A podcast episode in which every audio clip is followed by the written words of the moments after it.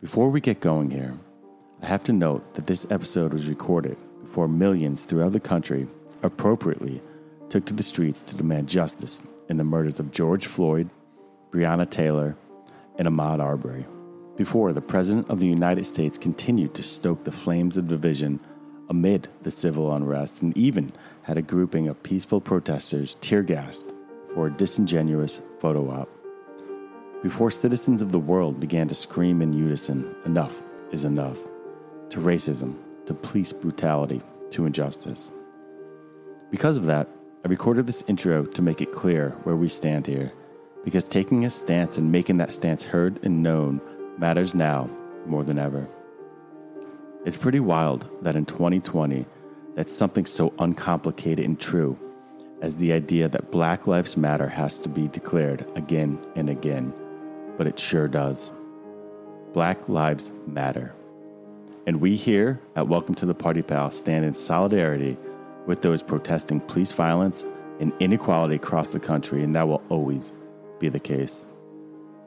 While this show is about film and television, and often acts as a means to escape, we have never shied away from political stances and discussions, so undoubtedly you will hear more from us about this moving forward and for as long as the fight must go on. Black Lives Matter. And with that emphatically stated, on to the show, and thank you, everyone out there fighting the good fight for what is so unquestionably right.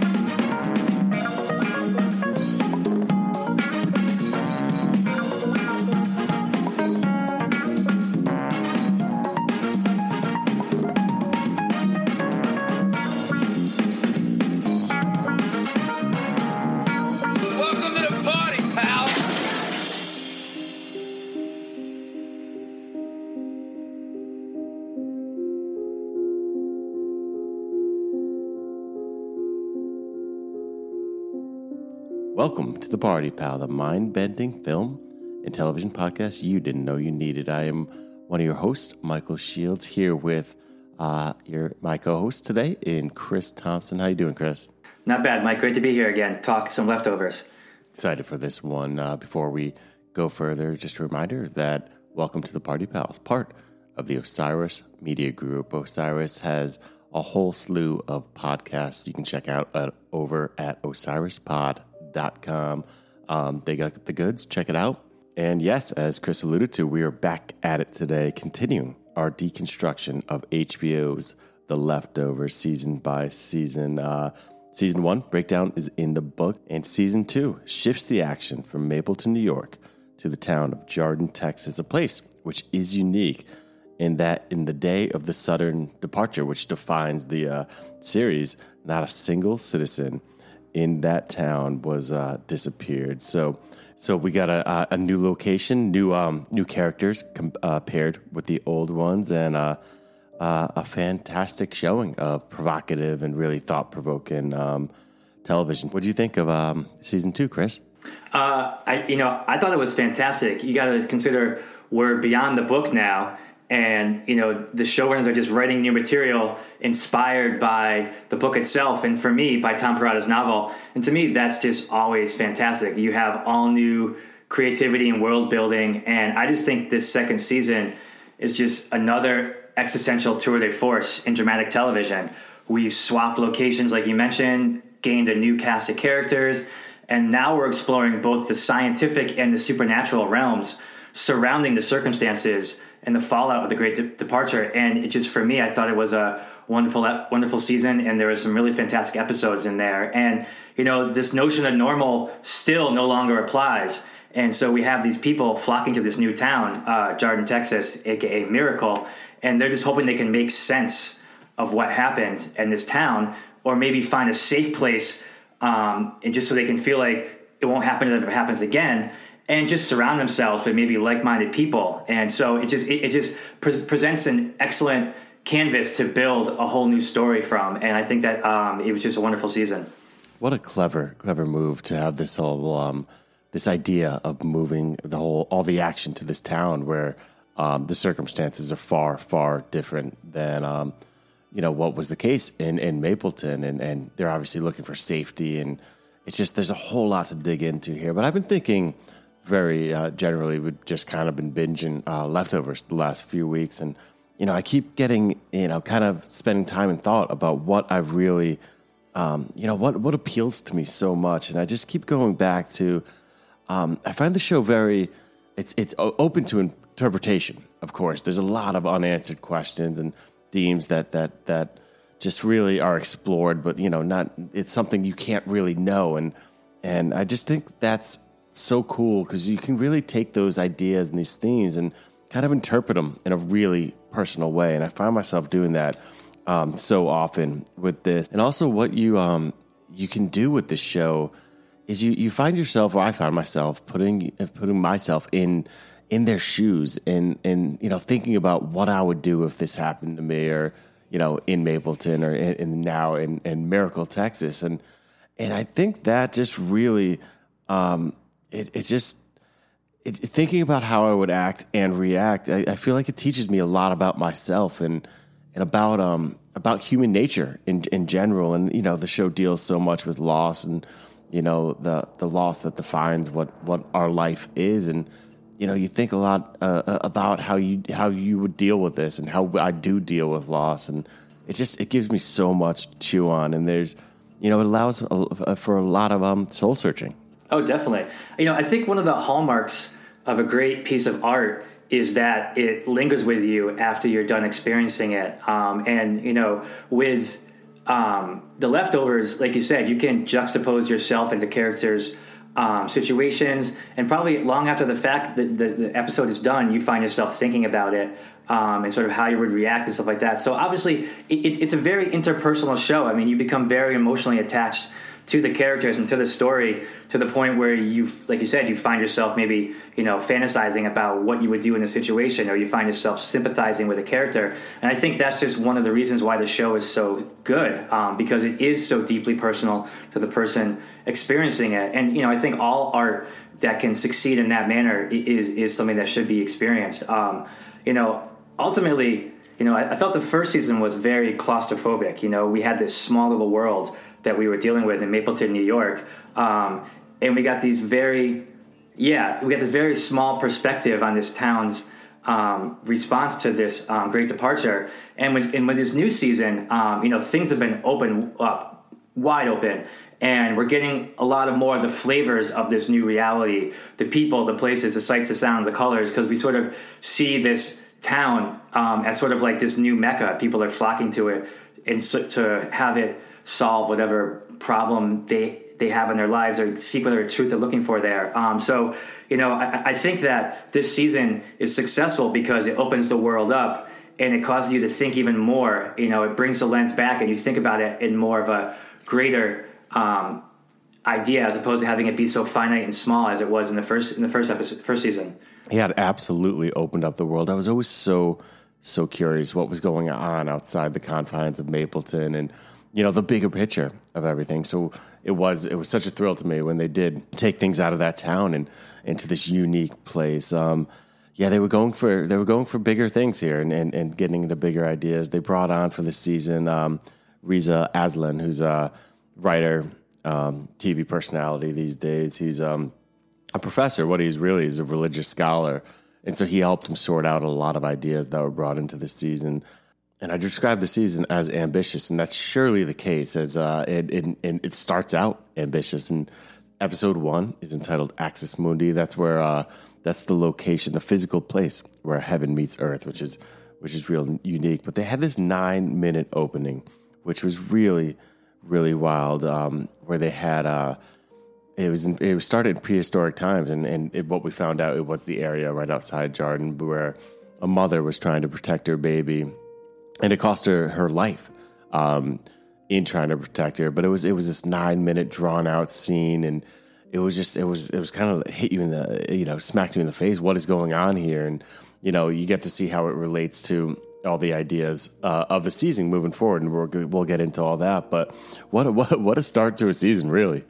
Oh, definitely. It, it, it, came out of nowhere. I had to do a double take. It's like, what's going on? I mean, I, this show is known for being loose with the with the storylines and jumping around, but I wasn't expecting, you know, a ten thousand year jump back into the into the past to prehistoric times. I mean, and what, what that woman was going through was just traumatic and devastating to watch. I mean, the suffering that she went through in the name of just protecting her um, child. You know, I, I, felt it was just a really good sort of maybe a um, uh, allusion to what was going to be happening in the season. You know, it's sort of just showing the depths that someone will go to to sort of protect the ones they care about. You know, you know. So I mean, I, I think ultimately.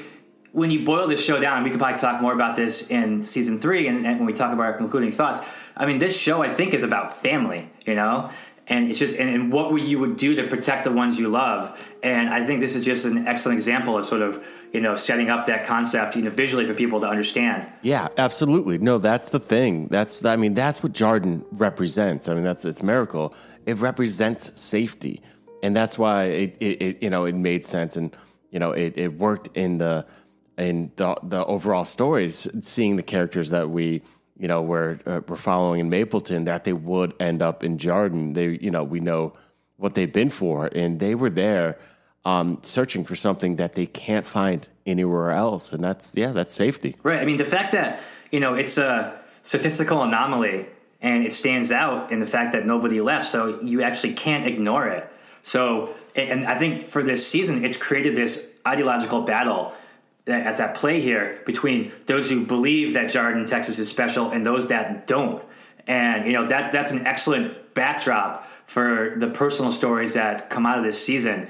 And these these are deeply, deeply personal stories. I mean, I, I think season one was very intense. Season two does an even deeper dive into the heart and soul of these characters, um, Kevin especially, um, but a lot of the other characters too. And it was just really great to sort of be along for the ride for that. And another thing that changed in this um, this season. Um, and, and, again, right off the bat, was um, they have a new opening. That new opening uh, um, song, which they use, it's called "Let the Mystery Be," which which each line seems very uh, pointed to to what the whole show is about. It's yep. by um, Iris DeMent, and um, it's kind of it's funny. It's kind of cheery, um, you know, which is very welcome in this darkened world. But also the visuals that go along with in the opening. They have they have the um, you know uh, kind of snapshots of life, and then the one person has got the outline uh, that that that they depart, and you can kind of just see how how you know it, it's very impactful to imagine those moments that could have been, but can't because the the other person wasn't there. Um, and then it's it's really it's it's uh, it's keep going back to how kind of like daring the season felt because then we spend after the prehistoric, um, you know, opening and then the, the new song, and then um, we, we we spend about I think it's around thirty nine minutes or so without even seeing a character that was in season one. Because then we're introduced right away to um, a family that's a huge huge part of this season, and that's the um, the Murphys, and we meet John Murphy played by uh, Kevin Carroll. He's awesome. I, I know him from Snowfall. I know I've seen him around. He's just spectacular in this. Um, then Erica, who's played uh, his wife, uh, the goddess Regina King, and then Evie and Michael, who which, which played pivotal roles in this season as well. But I mean, um, John, we, we, you know get a good load of him right off the back. He's an intense, intense human being. Oh, yeah, definitely. I mean, I think that's the battle that I was speaking to. I mean, he's a firefighter who starts fires in order to protect the fact that Jarden isn't special. I mean, come on. And so intense in that he um he's he's just he, he has no time. He does not suffer for any of the like um faux religious mumbo jumbo that's kind of um, come up after after um, the departure. He just he he does not believe in miracles. He does not believe in any of this um you know in any religious happenings that are that are going on and he's just he's so staunch in that belief and and he you know he's he's dead set on, on, on standing up against it. And it's really it's fascinating to watch. So you know when you speak to these you really get to see these characters convictions. And especially in this first episode when you meet this new family I mean, at first I was like, "What the heck is going on here?" I mean, what is up with this town? And immediately drew me in, and I just wanted to know more about it. You know, I, on some level, I was sad to see the Mapleton storyline go away, but we were done there. You know, it just you know, there's nothing there left for us. So I was glad for it to pivot to this new place, and we've got all these you know great new um, plots to explore. You know, I mean the the battle between whether or not Jarden is special or not is just one of many that you know we can unpack, and I, you know it was just great, great story writing through and through. Yeah, absolutely. I agree with you. Things in Mapleton have had felt, felt like they kind of ran uh, their course in a little bit. One thing I love so so much about um, this series, and they do do this idea, um, do this trick, I should say, through throughout the seasons, where they show you one thing from one point of view of a character, and then at some point, maybe later in the season, or in this case, it was just the next episode, um, where they show show it to you from another perspective. And I think that's really there's a lot you can learn from that trick. So, what happened in season episode one when we got to know the Murphys and this new town? Um, we got to uh, see see that same kind of time period, but uh, but from the perspective of the the Garveys who are coming into. Um, who are coming into Miracle, and we get to see just the amazing world building going on um, I mean, Damon Lindelof, he's just a genius in that, and and um, you know, you get to see the refugee camp outside of town, the Miracle Museum. Um, you know, it's just it's really really stunning. But I just really love how um, you know we we got to see that different angle, and then you know the, these two together, these two um, these two episodes really act wonderfully to set up this new world, this new season.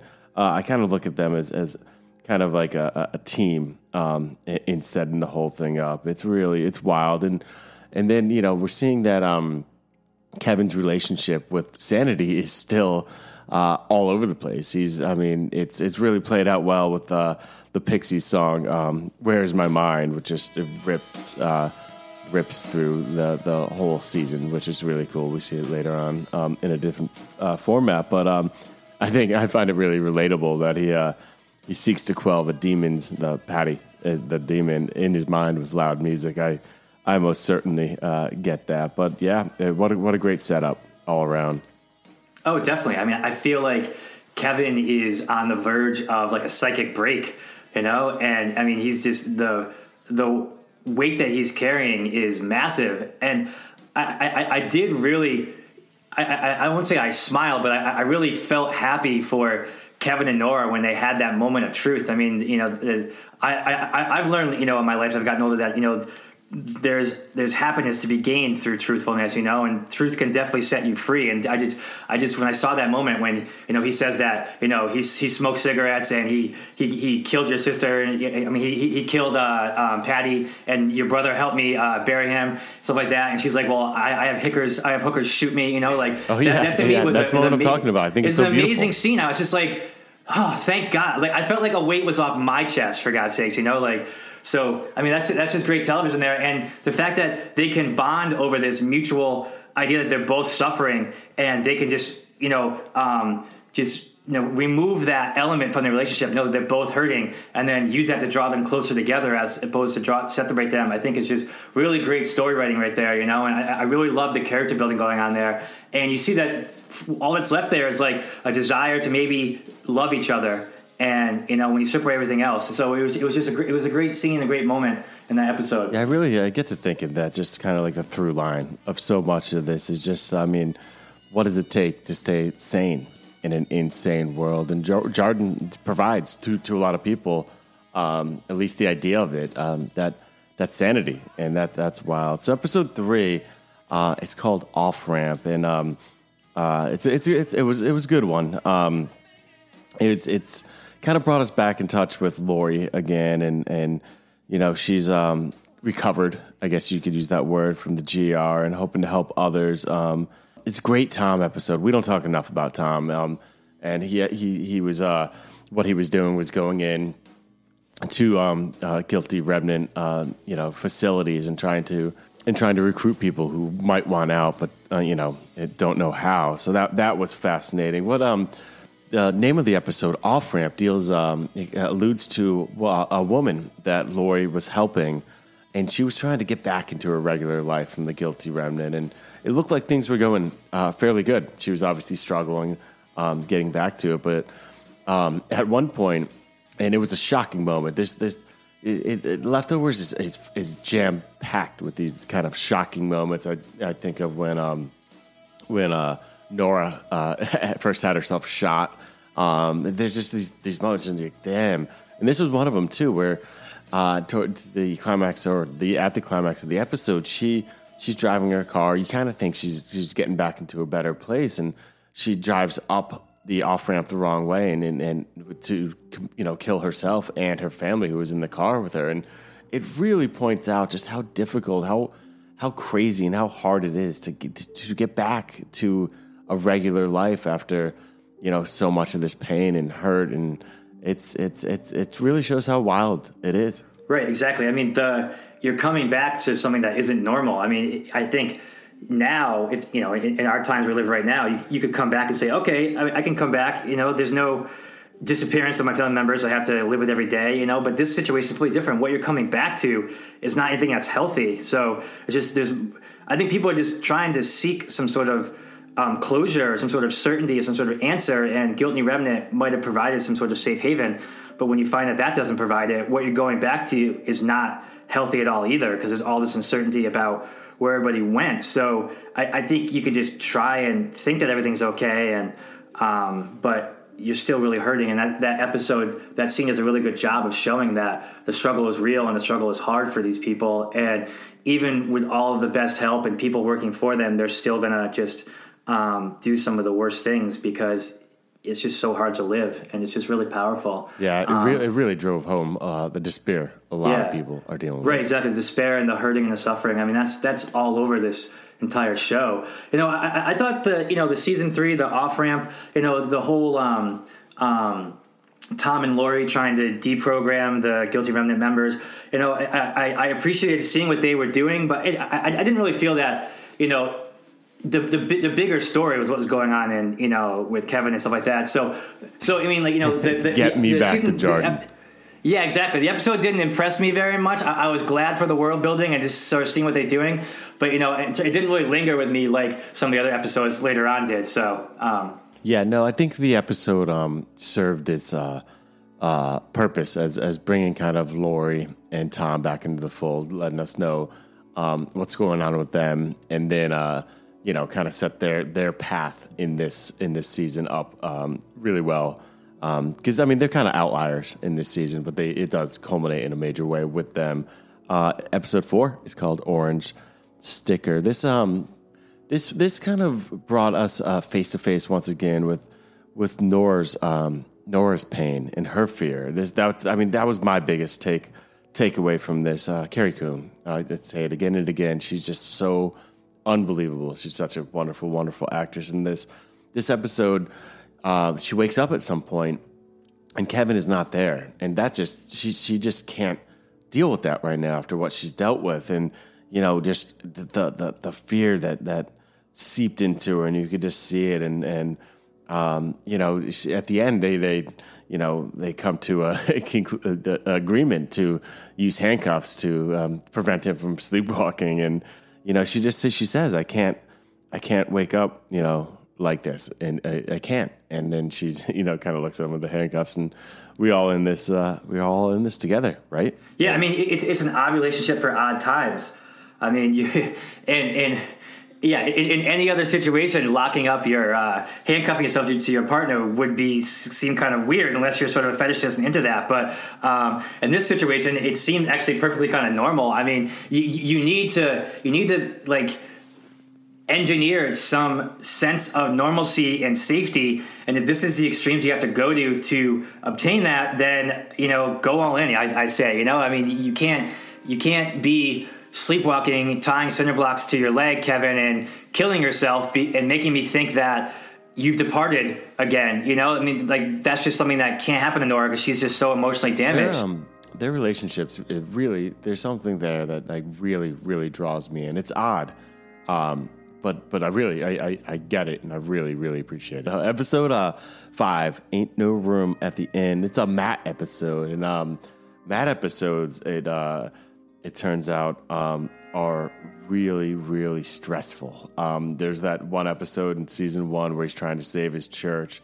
Um, in this one, he's he's out of out of town. He's trying to figure out things with Mary and um, gets jumped, and it's just it's so trying what he um, what he goes to. He's such a fascinating character to me. He's um, his positivity and righteousness is is something I'm just so so drawn to. He's got so much hope and it's just hard to believe that someone would, you know, be that righteous and hopeful in um, in this world, and you know what, uh, and especially what he's going through with with, with Mary's, uh, you know, uh, thing. But you know what, this this episode um, brought us into. Uh, it afforded us our first look inside that uh, refugee camp um, outside of the park. Um, kind of, it was like almost like a Grateful Dead. Um, uh, lot where just everyone's on like brown acid or something. It just everyone it's crazy what's going on there. But um, it, he's he's so righteous, and the episode ends with him, you know, staying in um in that camp and and um you know he's he really he he's a man of principles, and it ends with pr- principles and. He's just, I just, I'm, I'm, I'm, I'm glad they have an episode. They've done that thing where they give him his own episode uh, each season. Oh, definitely. I, think that you know his Matt's convictions often do not serve him well immediately, but you know they they, they come to the long arc of them actually serve him very well. But in the moment, he's he's put through the ringer. I mean, he suffers a lot for his convictions. I mean, just the fact where, I mean, finding out that his comatose comatose wife is is pregnant I mean, the implications there that he raped her. I mean, like, you know, I mean, and that's like, there's no consent. And having just, you know, understand that is just like, he, he didn't even think about that. You know, he was just had his his wife woke up they talked. It was beautiful. They were they were in love. They shared an intimate moment. And now the, the fallout from that is that now he has to he, he could possibly you know go to jail for raping his comatose wife. You know, and so you know and, and so he has to prove that that didn't happen. And you know, um, it's just an intense journey for him having to constantly be defending himself and defending his convictions when no one else is believing him. And I I, I don't know where his character draws all that sort of um, ability to suffer through all of it, but it, it's just it, it's wonderful to see it unfold because I oh mean, yeah, he believes. Yeah, you know, there's a lot right. of um, a lot of people in in the characters we follow. They're they're wavering in their convictions. They're trying to figure it out. Some have, um, you know, are trying to even figure out what's what's real. But he he's so ardent in his beliefs. He's truly true to form, um, sure of what he believes in, and it's it's it's refreshing in the show. Right. I mean, he sticks to it to the point where he has um, Kevin and Nora take his wife back to Jarden, Texas, so that he can just suffer on the uh, you know quote cross you know, to prove to prove that this miracle happened out there in a refugee camp, and he has nothing, no money, no place to sleep. You know, he he just basically is willing to you know, prostrate himself out there and be like, what's, what's that thing? What's that thing he um, traps himself at the end where he, where he, you know, lets the guy loose and oh, it's like the the, the stocks where they used to like put in town centers. You know, like he put his he puts his head and his arms through up on top of his Winnebago and he's naked. People are throwing garbage and trash at him and just like you know, he's like, I want to take this man's burdens. I mean, he's basically suffering you know, on the cross for other people's, you know, like pain and suffering, you know, trying to prove that all this means something and that miracles do happen. I mean, it's it's it's pretty powerful stuff, and you know what he goes through is really emotional and hard to watch at times. But I understand his motivation You know, I I, I, found I, I found myself wanting to believe him that it actually happened. You know, that his wife actually did wake up. Yeah, yo, no, I know. Luckily, we do find out that um she did actually wake up. I, that was a really uh, good and important moment for those uh, those Matt fans of us out there. Episode six is called Lens. Um, it, it, this was great. Um, I'm a big fan of Jim James of My Morning Jacket, and this episode starts with uh, his song A E I O U, and it just I, I, was I loved that. But um, this was one of my favorite episodes of just any season. It uh, the idea of lensing it's um a term they use in this uh, post departure world where someone gives off rays of some kind, uh, some kind to uh, make someone else. Uh, they're using the term uh, for uh, departing now as lift, so it makes them lift. So what it is is is it's about Nora uh, possibly being a lens, um, meaning that you know her family, um, her whole family was departed, and then she goes down to Jarden, and their neighbor, um, you know Nora's neighbor, Evie, um, she might have departed and so it kind of puts a target on Nora's back, and that's the that's the kind of premise of this episode. But it just culminates in such a magical way with um, uh, Regina and um, Carrie Coon um, having a, having this conversation together, and I watch it all the time. It's just really, um, yeah, it just uh, it, it, they're you kind of reading each other out and feeling each other out, and just having this deep, deep conversation. It's it's just it just I just think it's incredibly stunning and and and and because of even just that one conversation uh, between those two incredibly strong people, um, yeah, I just one of the best uh, that that that's happened. Oh yeah, it, was it's powerful stuff. I mean, it's two two uh, women who have lost their children, just duking it out on their beliefs and trying to analyze all the circumstances that brought them to the point they were then. I mean, it's it, it, it's another great for me, another great Nora episode. I always love episodes that are Nora centric, and the deep dive into the scientific um, aspect of the departure. For me, as someone who just loves world building and wants to just know more about you know how people are. Um, understanding this scientifically, it, I thought it was just wonderful. I mean, the idea of lensing. I mean, it reminds me of sort of the things that happen um, in astronomy with astronomers. Sort of the gravitational lenses that happens when um, you know um, stars pass in front of black holes and galaxies, and the, the light gets amplified, um, so you can see things that are further in the distance. They become closer. So the idea to me, sort of, that an individual can sort of amplify or magnify things and make them more powerful i thought was really fascinating um, and you know in, in, in, watching nora try and sort of um, come to terms with the fact that maybe she may be responsible. Like she didn't have enough on her plate already was just really like you know it's really powerful to watch.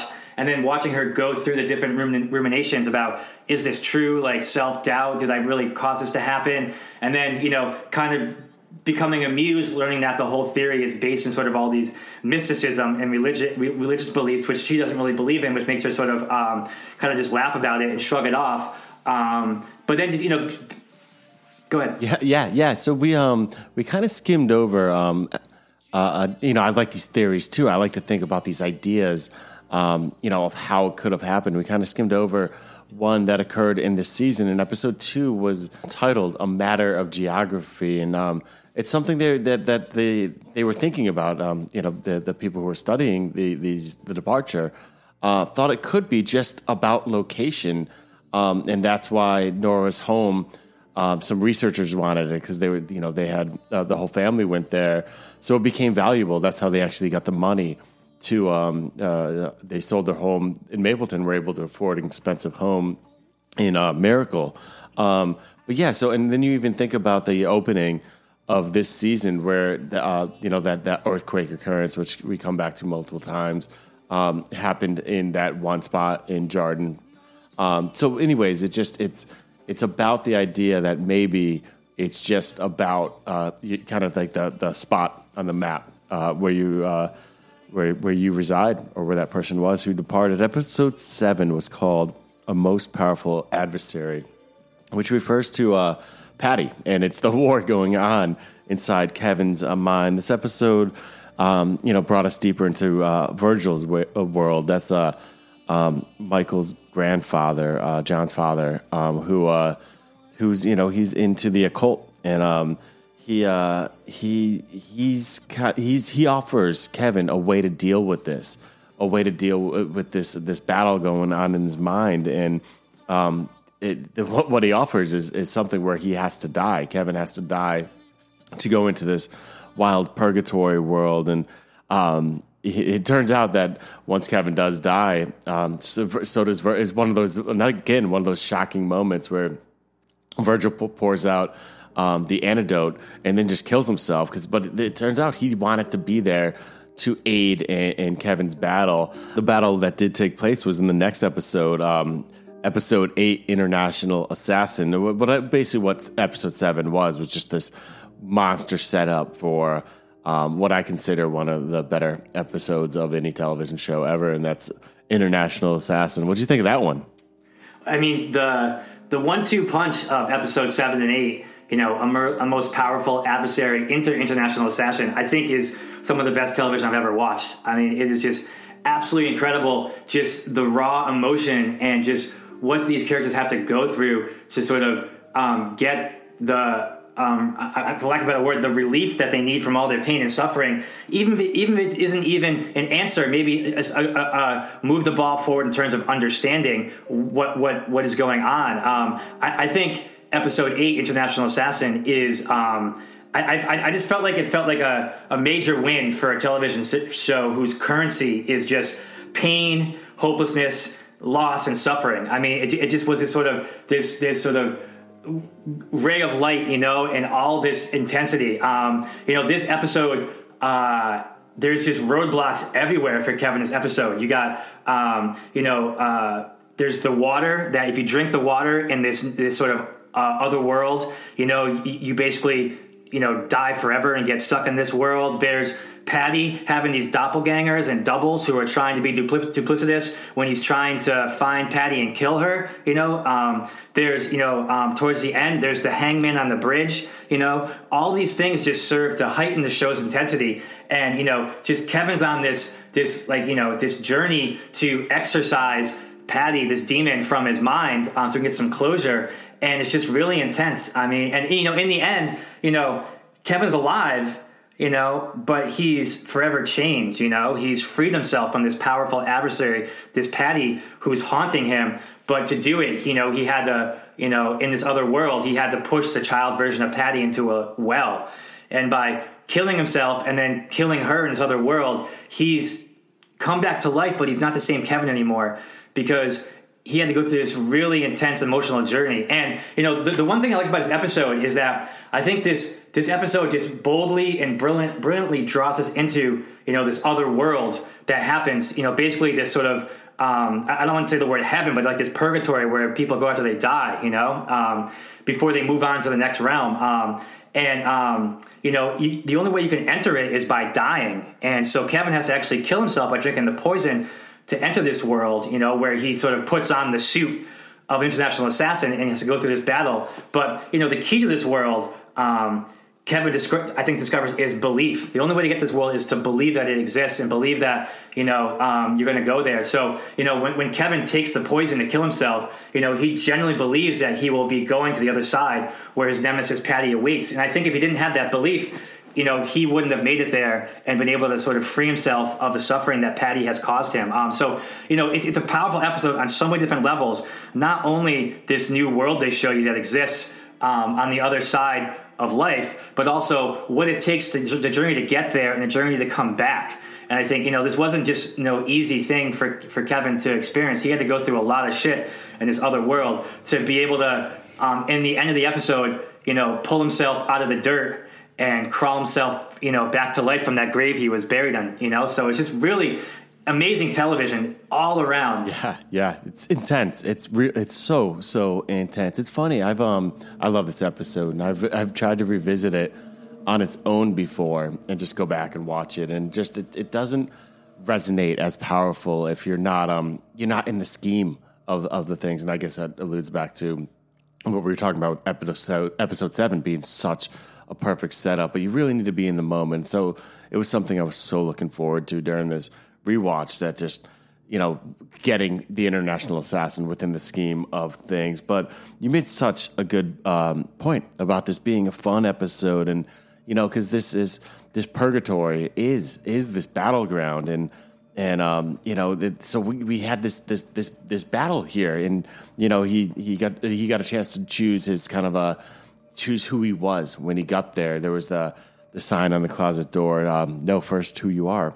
Uh, then adore adorn yourself appropriately. And he chose the assassin, uh, you know, the the suit that that assassin might wear. So he knew it was you know it was on from there that he he was. Um, uh, you know, getting ready for, for this battle, and it was fun. And yeah, we got we got a win in a in a world where we just we do not get many wins at all, and it, it was exciting. Um, uh, and it's just there's so much going on in the episode. There's so much symbolism in it, and you know we could really, really get deep on it. But again, like I said, um, kind of to start, and one of the things that I love so much is, you know, with some of these themes and symbolisms and everything, you could really take take with it, take from it what you want, what you will, and um, you know, so I read into it in different ways. But there's some kind of overt uh, symbolism. You know, there's the hangman um, on that bridge, kind of a river Styx type vibe.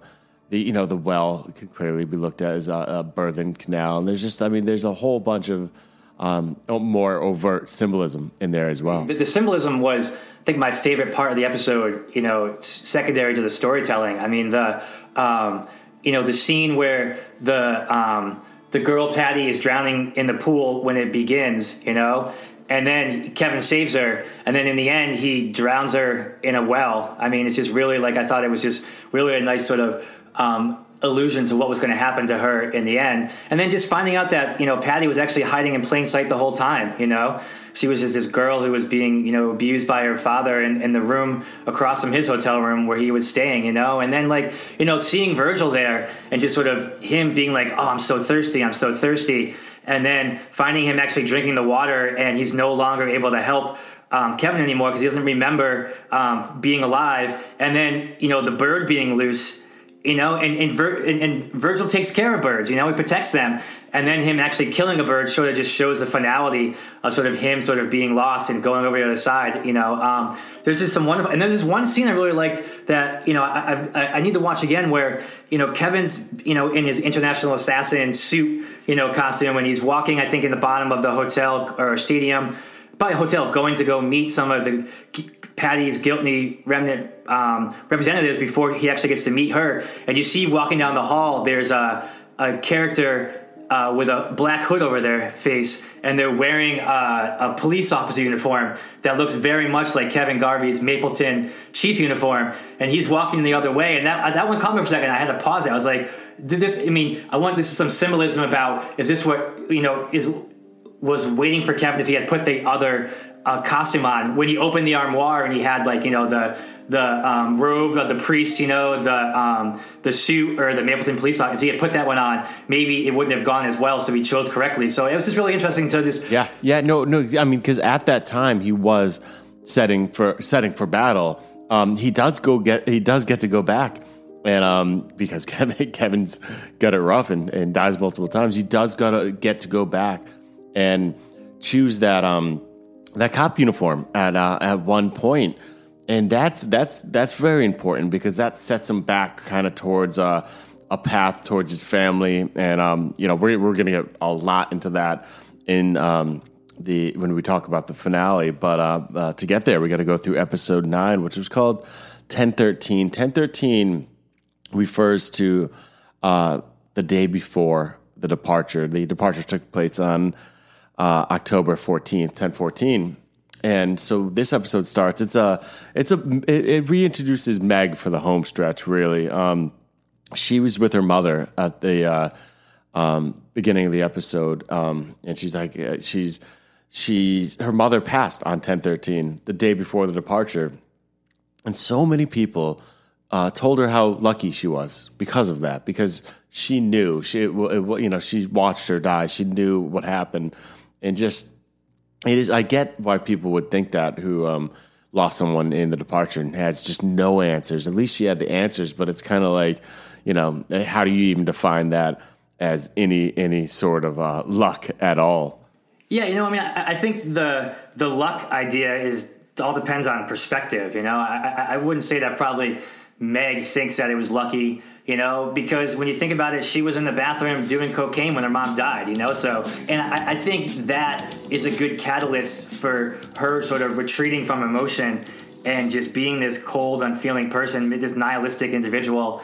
And you know, I, I think that the departure and the rise of guilty remnant came at an opportune time for Meg.